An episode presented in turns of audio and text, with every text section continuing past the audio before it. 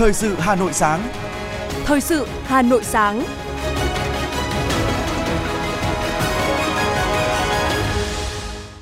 Kính chào quý vị và các bạn. Mời quý vị và các bạn theo dõi chương trình Thời sự sáng nay, Chủ nhật ngày 17 tháng 9 năm 2023. Chương trình có những nội dung chính sau đây. Thủ tướng Chính phủ Phạm Minh Chính hội đàm với Thủ tướng Quốc vụ viện nước Cộng hòa Nhân dân Trung Hoa Lý Cường. Quận Thanh Xuân đã tiếp nhận gần 50 tỷ đồng hỗ trợ nạn nhân vụ cháy trung cư mini. Dự báo xuất khẩu gạo của Việt Nam đạt kỷ lục mới cả sản lượng, giá trị xuất khẩu. Phần tin thế giới có những sự kiện nổi bật. Chính phủ Yemen hoan nghênh mọi sáng kiến đối thoại hòa bình với Houthi. Tuổi thọ trung bình của người Thái Lan giảm 1,8 năm do ô nhiễm không khí. Lừa đảo Việt Nam trực tuyến tại Singapore gây thiệt hại hơn 70 triệu đô la Mỹ. Sau đây là nội dung chi tiết. Thưa quý vị và các bạn, chiều hôm qua tại thành phố Nam Ninh, Quảng Tây Trung Quốc, Thủ tướng Chính phủ Phạm Minh Chính hội đàm với Thủ tướng Quốc vụ viện nước Cộng hòa Nhân dân Trung Hoa Lý Cường. Trong không khí chân thành, hữu nghị, tin cậy và cởi mở, hai thủ tướng bày tỏ vui mừng và đánh giá cao những tiến triển trong quan hệ Việt Trung thời gian qua, nhất là sau chuyến thăm lịch sử của Tổng Bí thư Nguyễn Phú Trọng đến Trung Quốc vào tháng 11 năm 2022. Hai bên nhất trí tiếp tục triển khai hiệu quả nhận thức chung giữa hai đồng chí Tổng Bí thư về tiếp tục đẩy mạnh và làm sâu sắc hơn nữa quan hệ đối tác, hợp tác chiến lược toàn diện Việt Nam Trung Quốc cũng như những thỏa thuận kết quả đạt được trong chuyến thăm chính thức Trung Quốc của Thủ tướng Phạm Minh Chính tháng 6 năm 2023 và các chuyến thăm cấp cao khác. Theo đó, hai bên cùng thúc đẩy tiếp xúc cấp cao và các cấp tăng hợp tác thực chất trong lĩnh vực kinh tế, thương mại, đầu tư và giao lưu nhân dân, duy trì phối hợp, hợp tác trong các cơ chế diễn đàn đa phương, phối hợp quản lý tốt biên giới trên đất liền và kiểm soát tốt bất đồng, cùng nhau duy trì hòa bình, ổn định ở trên biển. Thủ tướng Phạm Minh Chính khẳng định Việt Nam sẵn sàng tạo điều kiện thuận lợi cho doanh nghiệp Trung Quốc đầu tư kinh doanh tại Việt Nam, nhất là đối với các dự án quy mô lớn, chất lượng cao, công nghệ hiện đại, tiêu biểu cho trình độ phát triển của Trung Quốc, mang lại lợi ích kinh tế và dân sinh. Tán thành và đánh giá cao các đề xuất hợp tác của Thủ tướng Phạm Minh Chính, Thủ tướng Lý Cường khẳng định Trung Quốc sẽ tiếp tục mở cửa thị trường cho hàng hóa Việt Nam, nhất là các mặt hàng nông thủy sản chất lượng cao, mở rộng hơn nữa quy mô và nâng cao hiệu suất giao thương thông qua nâng cấp hạ tầng cửa khẩu, kết nối chính sách, xây dựng cửa khẩu thông minh. Hai thủ tướng cũng nhất trí tăng cường phối hợp tại các diễn đàn khu vực và quốc tế. Nhân dịp này, Thủ tướng Lý Cường gửi lời chia buồn sâu sắc đối với gia đình người thiệt mạng, lời thăm hỏi tới người bị thương trong vụ cháy lớn ở Hà Nội ngày 12 tháng 9 vừa qua. Thưa quý vị và các bạn, hội nghị thượng đỉnh nhóm G77 và Trung Quốc đã khai mạc tại La Habana, Cuba dưới sự tham dự của người đứng đầu nhà nước, chính phủ và lãnh đạo chính phủ của gần 130 nước thành viên nhóm G77, Tổng thư ký Liên Hợp Quốc và lãnh đạo nhiều tổ chức quốc tế tham dự với chủ đề Các thách thức phát triển hiện nay, vai trò của khoa học, công nghệ và đổi mới sáng tạo. Hội nghị tập trung trao đổi, đề xuất các giải pháp nhằm tăng cường hợp tác, phát huy vai trò nhóm G77 và Trung Quốc trong thúc đẩy phục hồi kinh tế, thực hiện các mục tiêu phát triển bền vững của Liên Hợp Quốc.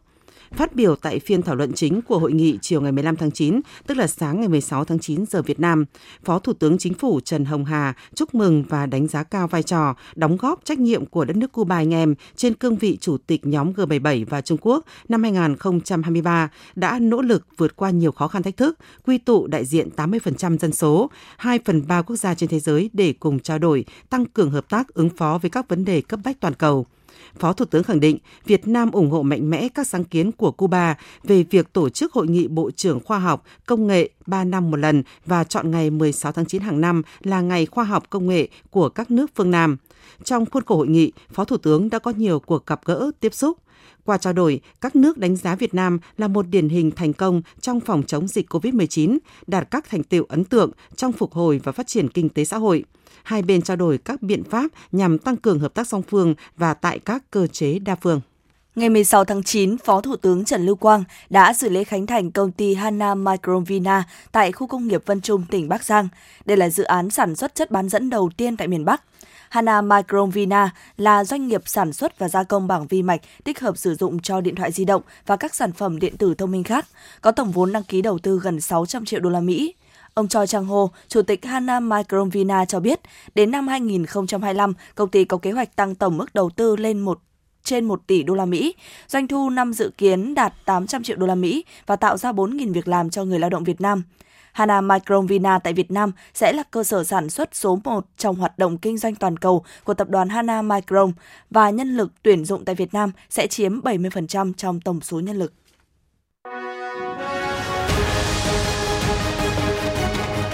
Thời sự Hà Nội, nhanh, chính xác, tương tác cao. Thời sự Hà Nội, nhanh, chính xác, tương tác cao.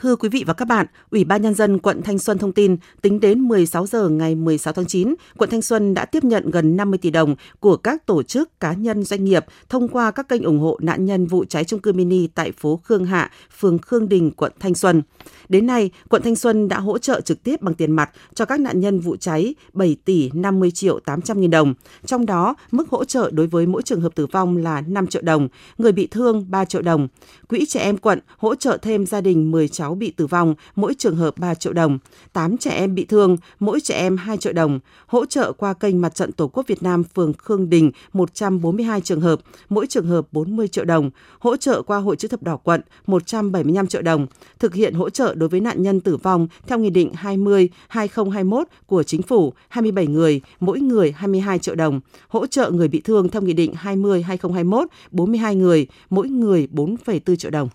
Theo Ủy ban Nhà nước về người Việt Nam ở nước ngoài, chiều ngày 16 tháng 9, Ủy ban Mặt trận Tổ quốc Việt Nam quận Thanh Xuân đã tiếp nhận số tiền 500 triệu đồng của cộng đồng người Việt Nam tại Séc hỗ trợ các nạn nhân vụ cháy trung cư mini tại số 37, ngõ 29 trên 70 phố Khương Hạ, phường Khương Đình, quận Thanh Xuân đêm ngày 12 tháng 9. Thay mặt lãnh đạo quận Thanh Xuân và những người bị nạn trong vụ hỏa hoạn, Bí thư quận ủy Thanh Xuân Bùi Huyền Mai cảm ơn lãnh đạo Ủy ban Nhà nước về người Việt Nam ở nước ngoài, bà con kiều bào tại Séc để chia sẻ sự mất mát với các nạn nhân trong vụ hỏa hoạn, đồng thời khẳng định địa phương sẽ tiếp tục đồng hành với gia đình người bị nạn không chỉ trong thời gian này mà còn cả lâu dài để người dân ổn định cuộc sống.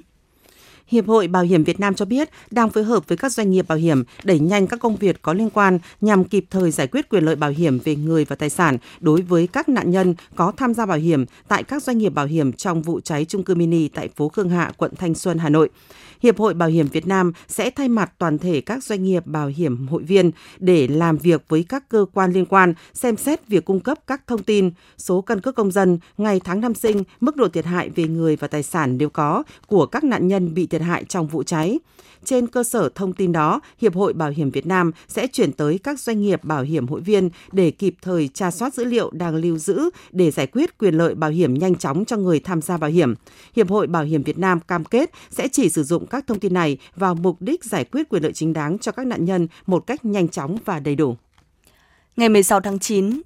Ông Nguyễn Thường Sơn, Phó Chủ tịch Ủy ban Nhân dân quận Bắc Từ Liêm Hà Nội đã chủ trì hội nghị triển khai kế hoạch tổng kiểm tra việc chấp hành pháp luật về đất đai, quy hoạch, đầu tư xây dựng, an toàn điện, an toàn phòng cháy chữa cháy và cứu hộ cứu nạn đối với 100% chung cư mini, cơ sở kinh doanh dịch vụ cho thuê trọ trên địa bàn quận hội nghị đã công bố quyết định thành lập 15 đoàn kiểm tra, trong đó Ủy ban Nhân dân quận thành lập 2 đoàn liên ngành và 13 đoàn kiểm tra cấp phường, tiến hành kiểm tra 100% các cơ sở nhà trung cư mini, nhà trọ cho thuê trên địa bàn quận.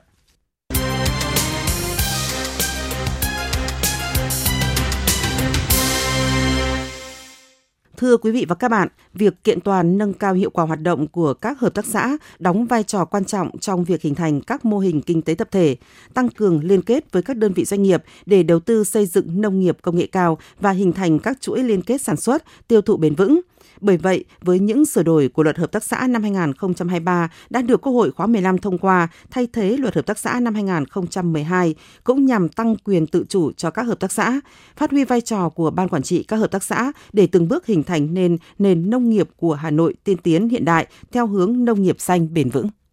Hợp tác xã Nông nghiệp Long Xuyên, huyện Phúc Thọ, sau khi được củng cố và kiện toàn ban quản trị có năng lực, năng động tìm kiếm thị trường thì cũng đã kết nối được với đơn vị doanh nghiệp hợp tác đầu tư, xây dựng mô hình nông nghiệp hữu cơ công nghệ cao, trồng dưa bao tử trên diện tích 10 hecta với hơn 100 thành viên hợp tác xã tham gia tự chủ quản lý, xây dựng định hướng tổ chức sản xuất trên cơ sở đồng thuận của các thành viên hợp tác xã, xây dựng thương hiệu và tăng cường liên kết tiêu thụ sản phẩm đang là hướng đi đúng, chúng mà hợp tác xã đã lựa chọn. Chị Nguyễn Thị Kim Liên, Giám đốc Hợp tác xã Nông nghiệp Long Xuyên, huyện Phúc Thọ chia sẻ. Khi mà thành viên tham gia hợp tác xã cùng với chúng tôi thì chúng tôi có một cái sự liên kết đối với các thành viên, tạo thêm một cái à, sức mạnh để à, chúng tôi có thể tìm tòi ra những các cái hình thức à, kinh doanh mới các cái hình thức liên kết mới và đã đem lại được ờ, một cái, những cái hiệu quả nhất định cho các thành viên như là tới mới đây nhất là chúng tôi cũng đã liên kết với cái ờ, các cái công ty về để cùng hợp tác sản xuất kinh doanh và để tạo được cái ờ, một cái mô hình liên kết mà đem lại cái hiệu quả rất là cao trong sản xuất nông nghiệp. Trên địa bàn huyện Phúc Thọ có 50 hợp tác xã, trong đó 23 hợp tác xã nông nghiệp toàn xã, 27 hợp tác xã chuyên ngành dịch vụ, 43 hợp tác xã đang hoạt động, 7 hợp tác xã ngừng hoạt động. Hoạt động hiệu quả là các hợp tác xã nông nghiệp Hát Môn, Ngọc Tào, Thọ Lộc, Phụng Thượng, Thượng Cốc. Một số hợp tác xã đạt hiệu quả cao nhờ làm dịch vụ về điện, chợ dân sinh, dịch vụ mạ khay, máy cấy, nước sạch, liên kết trong tiêu thụ sản phẩm. Các hợp tác xã trung bình và yếu chủ yếu thực hiện dịch vụ truyền thống – Bà Vũ Thị Huệ, Phó trưởng phòng Kinh tế huyện Phúc Thọ cho hay. Là trong 50 hợp tác xã trên địa bàn huyện thì có khoảng độ à, trên 30% là các hợp tác xã hoạt động hiệu quả khá và tốt, còn lại là khoảng 70% là các hợp tác xã hoạt động à, trung bình và yếu. Trong trên 30% số hợp tác xã hoạt động hiệu quả khá và tốt đấy thì có ờ, 5 phần 5 hợp tác xã là có cái quản lý kinh doanh điện G2, do đó là cái hoạt động cũng hiệu quả hơn so với các hợp tác xã khác. Và số còn lại là còn khoảng độ trên 5 hợp tác xã nữa là hoạt động khá tốt nữa là trong đó là có hợp tác xã Ngọc, hợp tác xã Vân Nam là có cái sản xuất chuối và liên kết chuối thì à, đã thu hút được uh, rất là nhiều thành viên tham gia, tức là từ khâu sản xuất, sơ chế và mang cung cấp ra ngoài thị trường và đặc biệt là cung cấp cho nhiều cái đơn vị quân đội cũng như là trường học phát triển hợp tác xã nông nghiệp đã góp phần tái cơ cấu ngành nông nghiệp và xây dựng nông thôn mới. Bởi vậy, luật hợp tác xã năm 2023 với nhiều điểm mới so với luật hợp tác xã năm 2012 đã thể chế hóa đầy đủ 8 nhóm chính sách của Nghị quyết 20 NQTVK ngày 16 tháng 6 năm 2022, Ban chấp hành Trung ương Đảng khóa 13 về việc tiếp tục đổi mới, phát triển và nâng cao hiệu quả kinh tế tập thể trong giai đoạn mới để tạo động lực thúc đẩy các tổ chức kinh tế tập thể phát triển, bao gồm chính sách phát triển nguồn nhân lực, thông tin, tư vấn, chính sách đất đai, chính sách thuế, phí và lệ phí, chính sách tiếp cận vốn, bảo hiểm, chính sách ứng dụng khoa học công nghệ, đổi mới sáng tạo và chuyển đổi số, chính sách tiếp cận và nghiên cứu thị trường, chính sách đầu tư phát triển kết cấu hạ tầng, trang thiết bị. Luật hợp tác xã có hiệu lực thi hành từ ngày 1 tháng 7 năm 2024. Bà Lê Thị Thu Hằng, trưởng phòng kinh tế hợp tác và trang trại, Tri cục Phát triển Nông thôn Hà Nội cho biết. Trong cái nghị quyết 08 của thành phố về cơ bản cũng đã có những cái chính sách để giúp cho nâng cao hiệu quả các hợp tác xã trong giai đoạn hiện nay. Ừ, đối với lại các cái chính sách còn lại, ví dụ như là ờ, hỗ trợ cả đưa cái cán bộ trẻ về làm việc tại hợp tác xã, rồi chính sách ờ, đào tạo nghề giám đốc, nghề sơ kết nghề sơ cấp giám đốc hợp tác xã, rồi hỗ trợ các cái gian hàng ờ, bán hàng cho các hợp tác xã. Thì với ba cái chính sách mà sẽ trình vào hội đồng nhân dân vào kỳ họp ờ, cuối năm 2023 thì tôi cũng tin tưởng rằng là với những cái chính sách đồng bộ thì sẽ giúp cho củng cố kiện toàn hợp tác xã nông nghiệp ở trong cái giai đoạn 23 đến 25 thành phố Hà Nội hiện có 1.389 hợp tác xã nông nghiệp, trong đó có 1.149 hợp tác xã đang hoạt động, 240 hợp tác xã ngừng hoạt động, chờ giải thể. Theo kết quả đánh giá, năm 2022 có 61,02% hợp tác xã được xếp loại khá và tốt, 34,9% hợp tác xã xếp loại trung bình và 4,06% xếp loại yếu. Trong số các hợp tác xã hoạt động hiệu quả, toàn thành phố đã hình thành 166 hợp tác xã sản xuất tiêu chuẩn Việt Gáp, hữu cơ, 134 hợp tác xã nông nghiệp với 448 sản phẩm được công nhận là ô cốp. 80 hợp tác xã nông nghiệp có liên kết sản xuất gắn với tiêu thụ, 68 hợp tác xã nông nghiệp ứng dụng công nghệ cao, 6 hợp tác xã phát triển mô hình kinh tế tuần hoàn và 4 hợp tác xã phát triển du lịch sinh thái. Trên địa bàn thành phố đã hình thành các nhóm hợp tác xã nông nghiệp hoạt động hiệu quả theo định hướng phát triển nông nghiệp thành phố, như mô hình hợp tác xã rau quả sạch Trức Sơn, huyện Trường Mỹ, tiêu biểu về chuyển đổi số trong sản xuất rau.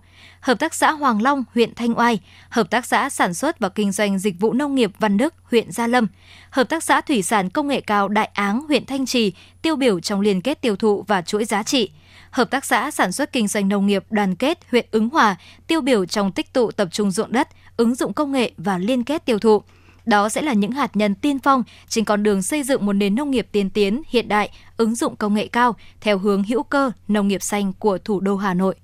Thưa quý vị, xuất khẩu gạo trong 8 tháng của năm nay đã đạt hơn 5,8 triệu tấn, mang về hơn 3,1 tỷ đô la Mỹ, tăng 22% về số lượng và hơn 36% về giá trị so với cùng kỳ năm trước. Việc giá gạo tăng về giá trị đã khẳng định vị thế của ngành lúa gạo Việt Nam trên thị trường thế giới.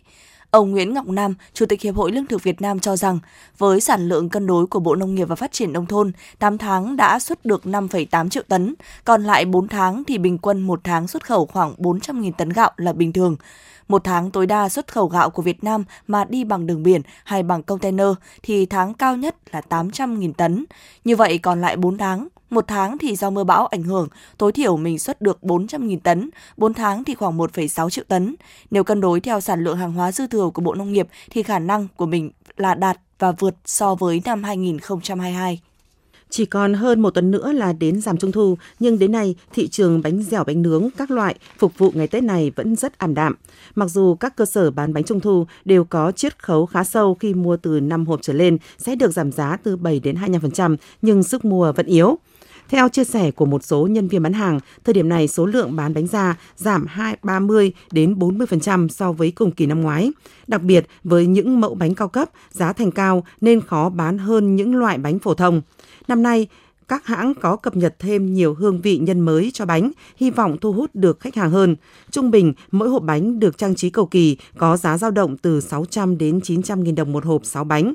Theo các chuyên gia kinh tế, mặc dù khởi động từ rất sớm với nhiều mẫu mã đa dạng, song thị trường bánh trung thu tại Hà Nội năm nay vẫn kém sôi động do tình hình kinh tế khó khăn, cùng với giá nguyên vật liệu đầu vào tăng cao nên giá sản phẩm buộc phải tăng. Trong khi đó, sức mua giảm rõ rệt. Bên cạnh đó, các thương hiệu nổi tiếng có uy tín về bánh trung thu trong nước còn phải cạnh tranh với các loại bánh nhập ngoại không rõ nguồn gốc, xuất xứ được chào bán tràn lan trên các trang mạng xã hội, sàn thương mại điện tử với giá cả rất hấp dẫn.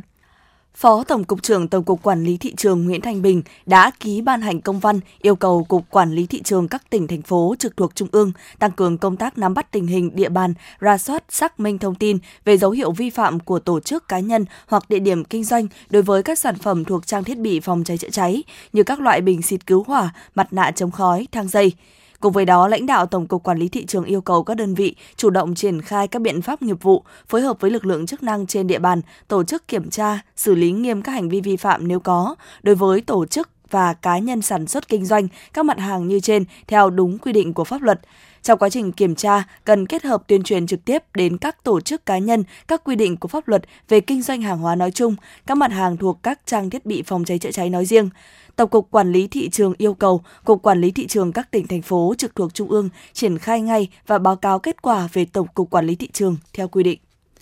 Mã QR vốn đang ngày càng phổ biến trong hoạt động giao dịch, thanh toán hàng ngày của mọi người bởi sự tiện lợi nhanh chóng của nó. Tuy nhiên, mới đây nhiều sự việc xảy ra cũng cho thấy phương thức này cũng có những bất tiện nhất định mà người dùng cần phải lưu ý. Cụ thể, một số đối tượng dán đè mã QR giả mạo lên mã QR của quán hoặc cửa hàng. Vì vậy, khách hàng thay vì trả tiền lại chuyển cho kẻ lừa đảo.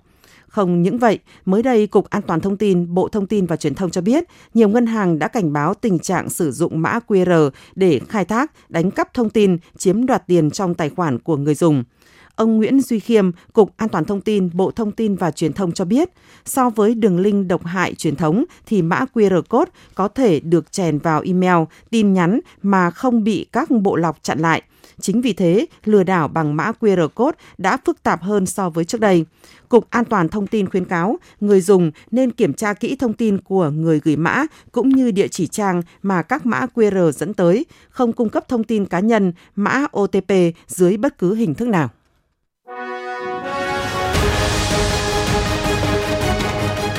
FM90 cập nhật trên mọi cung đường. FM90 cập nhật trên mọi cung đường.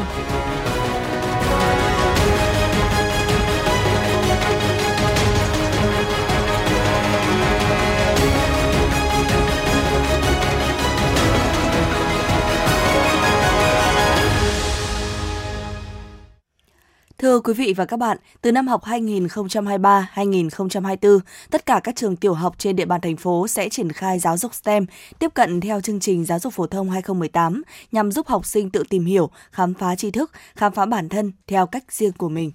Năm học 2023-2024 đã đi vào nề nếp. Để đạt hiệu quả cao trong năm học, trường tiểu học Phú Cát, huyện Quốc Oai đã đưa lồng ghép giáo dục STEM vào giảng dạy. Để có được tiết học hứng thú và sáng tạo của học sinh, nhà trường đã chuẩn bị đầy đủ cơ sở vật chất, trang thiết bị để đáp ứng giáo dục STEM theo chương trình giáo dục phổ thông năm 2018. Đặc biệt, trong dịp hè, nhà trường đã tổ chức tập huấn cho 100% giáo viên và từ năm học này, tất cả các khối lớp dạy STEM với hình thức lồng ghép. Giáo viên nghiên cứu chương trình để xác định bài nào có thể dạy lồng ghép STEM, tổ chức trong một hoạt động hay trong cả tiết học. Thầy Kiều Anh Tuấn, hiệu trưởng trường tiểu học Phú Cát, huyện Quốc Oai cho biết.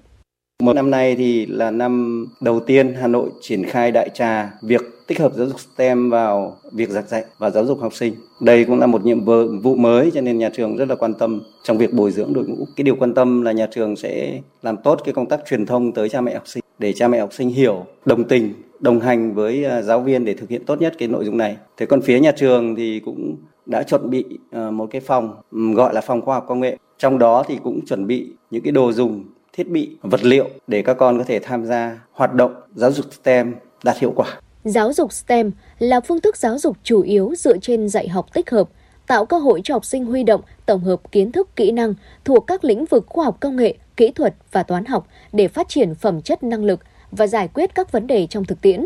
Năm học 2022-2023, Hà Nội là một trong 7 tỉnh thành phố tham gia thí điểm giáo dục STEM ở cấp tiểu học với 5 đơn vị quận huyện tham gia gồm Hoàn Kiếm, Đống Đa, Gia Lâm, Mỹ Đức, Ba Vì. Mỗi quận huyện chọn 2 trường thí điểm. Tổng số có 10 trường đã đăng ký tham gia với 199 lớp, 264 giáo viên và 7.504 học sinh.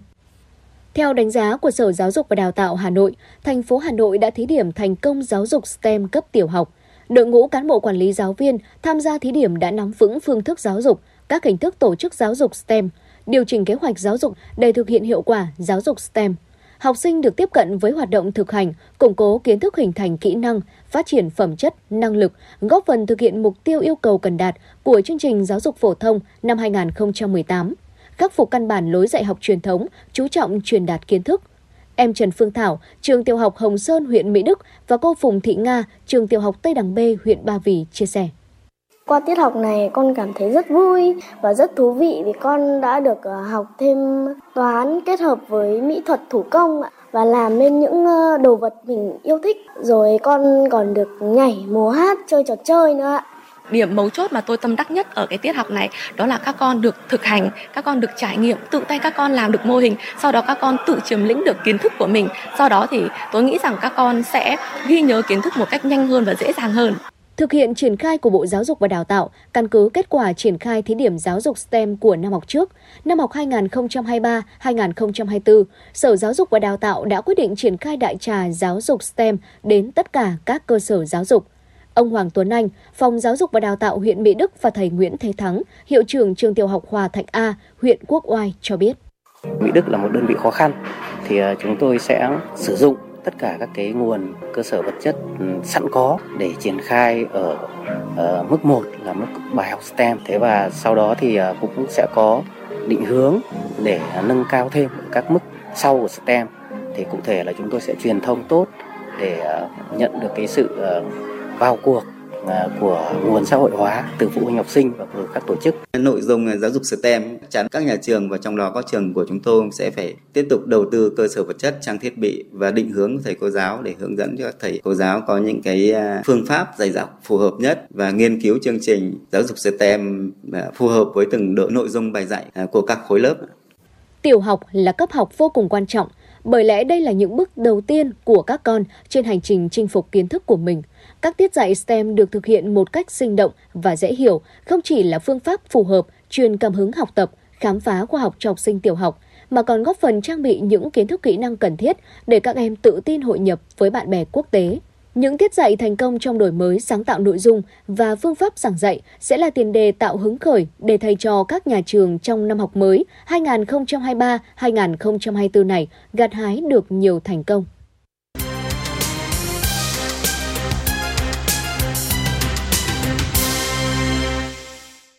Xin chuyển sang phần tin thế giới. Ngày hôm qua, Chủ tịch Quốc vụ Triều Tiên Kim Jong-un đã có cuộc gặp với Bộ trưởng Quốc phòng Nga trong khuôn khổ chuyến thăm Nga. Tại cuộc gặp, Bộ trưởng Quốc phòng Nga đã giới thiệu đến Chủ tịch Quốc vụ Triều Tiên Kim Jong-un bộ ba máy bay chiến lược có khả năng mang vũ khí hạt nhân của Nga, cũng như các tên lửa siêu vượt âm. Trước đó, ông Kim Jong-un đã đến thăm nhà máy sản xuất máy bay của Nga. Đây là cơ sở sản xuất các máy bay chiến đấu hiện đại của Nga như Su-35. Chính phủ Yemen tuyên bố hoan nghênh tất cả các sáng kiến hòa bình nhằm chấm dứt cuộc nội chiến kéo dài 9 năm ở nước này. Tuyên bố được đưa ra sau khi một phái đoàn của lực lượng Houthi đến Ả Rập Xê Út để tham gia vòng đàm phán mới về hòa bình với chính phủ và các bên trung gian. Thỏa thuận ngừng bắn trước đó do Liên Hợp Quốc làm trung gian kéo dài 6 tháng và hết hạn vào tháng 10 năm ngoái. Giao tranh giữa lực lượng Houthi và lực lượng ủng hộ chính phủ vẫn tiếp tục do không có thỏa thuận ngừng bắn. Phó Tổng Thư ký Liên Hợp Quốc phụ trách điều phối các vấn đề nhân đạo và cứu trợ khẩn cấp, ông Martin Griffin cảnh báo nguy cơ dịch tả bùng phát tại thành phố Derna ở đông bắc Libya sau khi xảy ra trận lũ quét kinh hoàng. Liên Hợp Quốc cho biết Libya cần chuẩn bị trang thiết bị và chăm sóc y tế cơ bản để ngăn chặn nguy cơ bùng phát bệnh tả do nguồn nước sinh hoạt bị ô nhiễm bởi nước lũ. Bên cạnh đó, cần huy động nguồn lực tìm kiếm và cứu nạn những người bị mắc kẹt trong bùn lầy và dưới các tòa nhà bị sụp đổ do lũ. Số người bị đói trên thế giới hiện nay đang cao hơn tới 745 triệu người so với năm 2015. Đây là con số đáng báo động được Tổ chức Lương thực và Nông nghiệp Liên Hợp Quốc FAO vừa đưa ra. FAO đồng thời cảnh báo thế giới còn một chặng đường dài phía trước để đạt được mục tiêu đến năm 2030 chấm dứt hoàn toàn nạn đói hơn 90% dân số ở Thái Lan đang sống trong điều kiện chất lượng không khí thấp hơn tiêu chuẩn an toàn của Tổ chức Y tế Thế giới. Tình trạng này có thể khiến tuổi thọ trung bình của người Thái Lan giảm 1,8 năm. Bộ Công nghiệp Thái Lan cho biết ô nhiễm không khí, đặc biệt là bụi mịn PM2.5, chủ yếu xuất phát từ hoạt động đốt rừng hoặc cây trồng, đặc biệt là cây mía, ảnh hưởng đến khoảng 44 triệu người ở Thái Lan mỗi năm việc tiếp xúc lâu dài với bụi mịn sẽ khiến người dân có thể mắc phải các bệnh mãn tính, bao gồm các vấn đề về phổi và tim.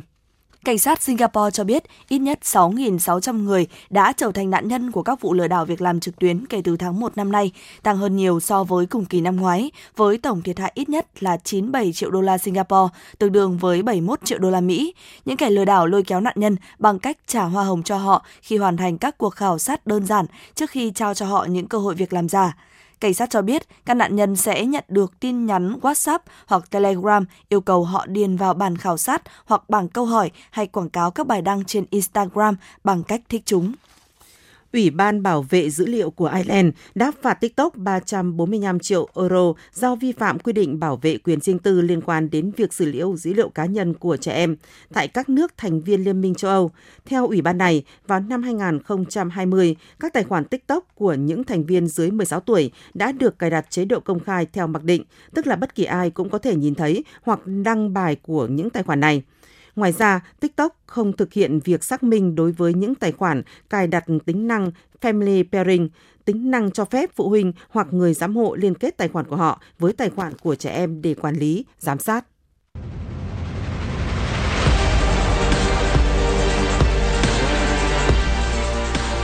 Bản tin thể thao Bản tin thể thao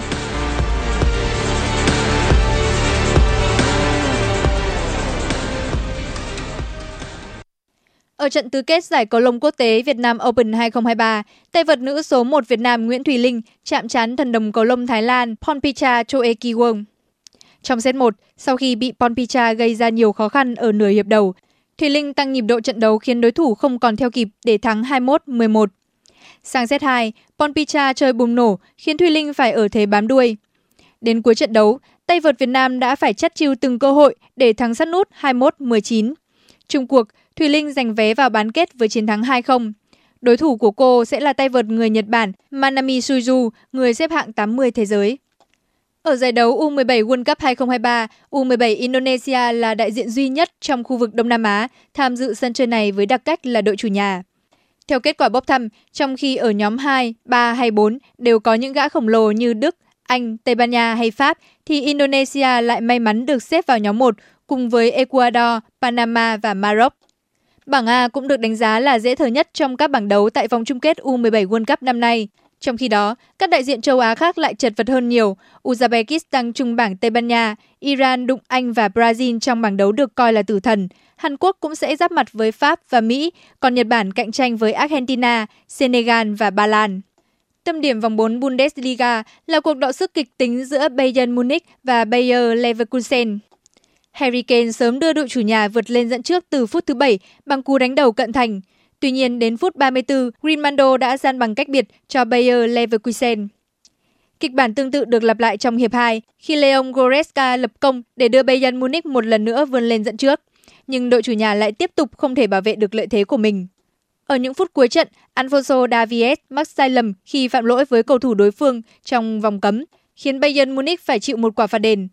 Ở khoảng cách 11 mét, Ezequiel Palacio đã không mắc sai lầm nào để ấn định trận hòa 2-2 giữa Bayern Munich và Bayer Leverkusen, đồng thời giúp đội bóng của Anh vẫn đang dẫn đầu trên bảng xếp hạng giải vô địch quốc gia Đức do hơn về hiệu số. Dự báo thời tiết ngày hôm nay, Chủ nhật 17 tháng 9 năm 2023, thời tiết Hà Nội nhiều mây, sáng có lúc có mưa rào và rông, trưa và chiều trời nắng, đôi lúc có mưa, mưa rào. Trong mưa rông có khả năng xảy ra lốc xét và gió giật mạnh. Nhiệt độ tiếp tục dao động trong khoảng từ 31 đến 32 độ, độ ẩm tương đối phổ biến từ 75 đến 83%, mật độ mây khoảng 79 đến 91%. Dự báo chỉ số tia cực tím tại thành phố Hà Nội ngưỡng nguy cơ gây hại bởi UV dao động từ trung bình tới rất cao, mức từ 5 đến 7. Ban đêm thời tiết Hà Nội ít mây, sau đó nhiều mây, tối có mưa rải rác, đêm thỉnh thoảng có mưa rào và rông ở một vài nơi. Trong mưa rông có khả năng xảy ra lốc, xét và gió giật mạnh. Nhiệt độ trong khoảng từ 26 đến 27 độ, tăng nhẹ một độ so với đêm hôm trước. Độ ẩm trung bình phổ biến từ 90 đến 95%, mật độ mây đạt mức 47 đến 58%. Quý vị chú ý mang theo ô dù trong ờ, lộ trình của mình để đảm bảo an toàn, phòng tránh những ảnh hưởng từ thời tiết. Quý vị và các bạn vừa nghe chương trình thời sự của Đài Phát thanh Truyền hình Hà Nội, chỉ đạo nội dung Nguyễn Kim Khiêm, chỉ đạo sản xuất Nguyễn Tiến Dũng, tổ chức sản xuất Lưu Hường, chương trình do biên tập viên Kim Oanh, phát thanh viên Hồng Hạnh Hương Quỳnh cùng kỹ thuật viên Kim Thoa thực hiện. Xin chào và hẹn gặp lại trong chương trình thời sự 11 giờ trưa nay.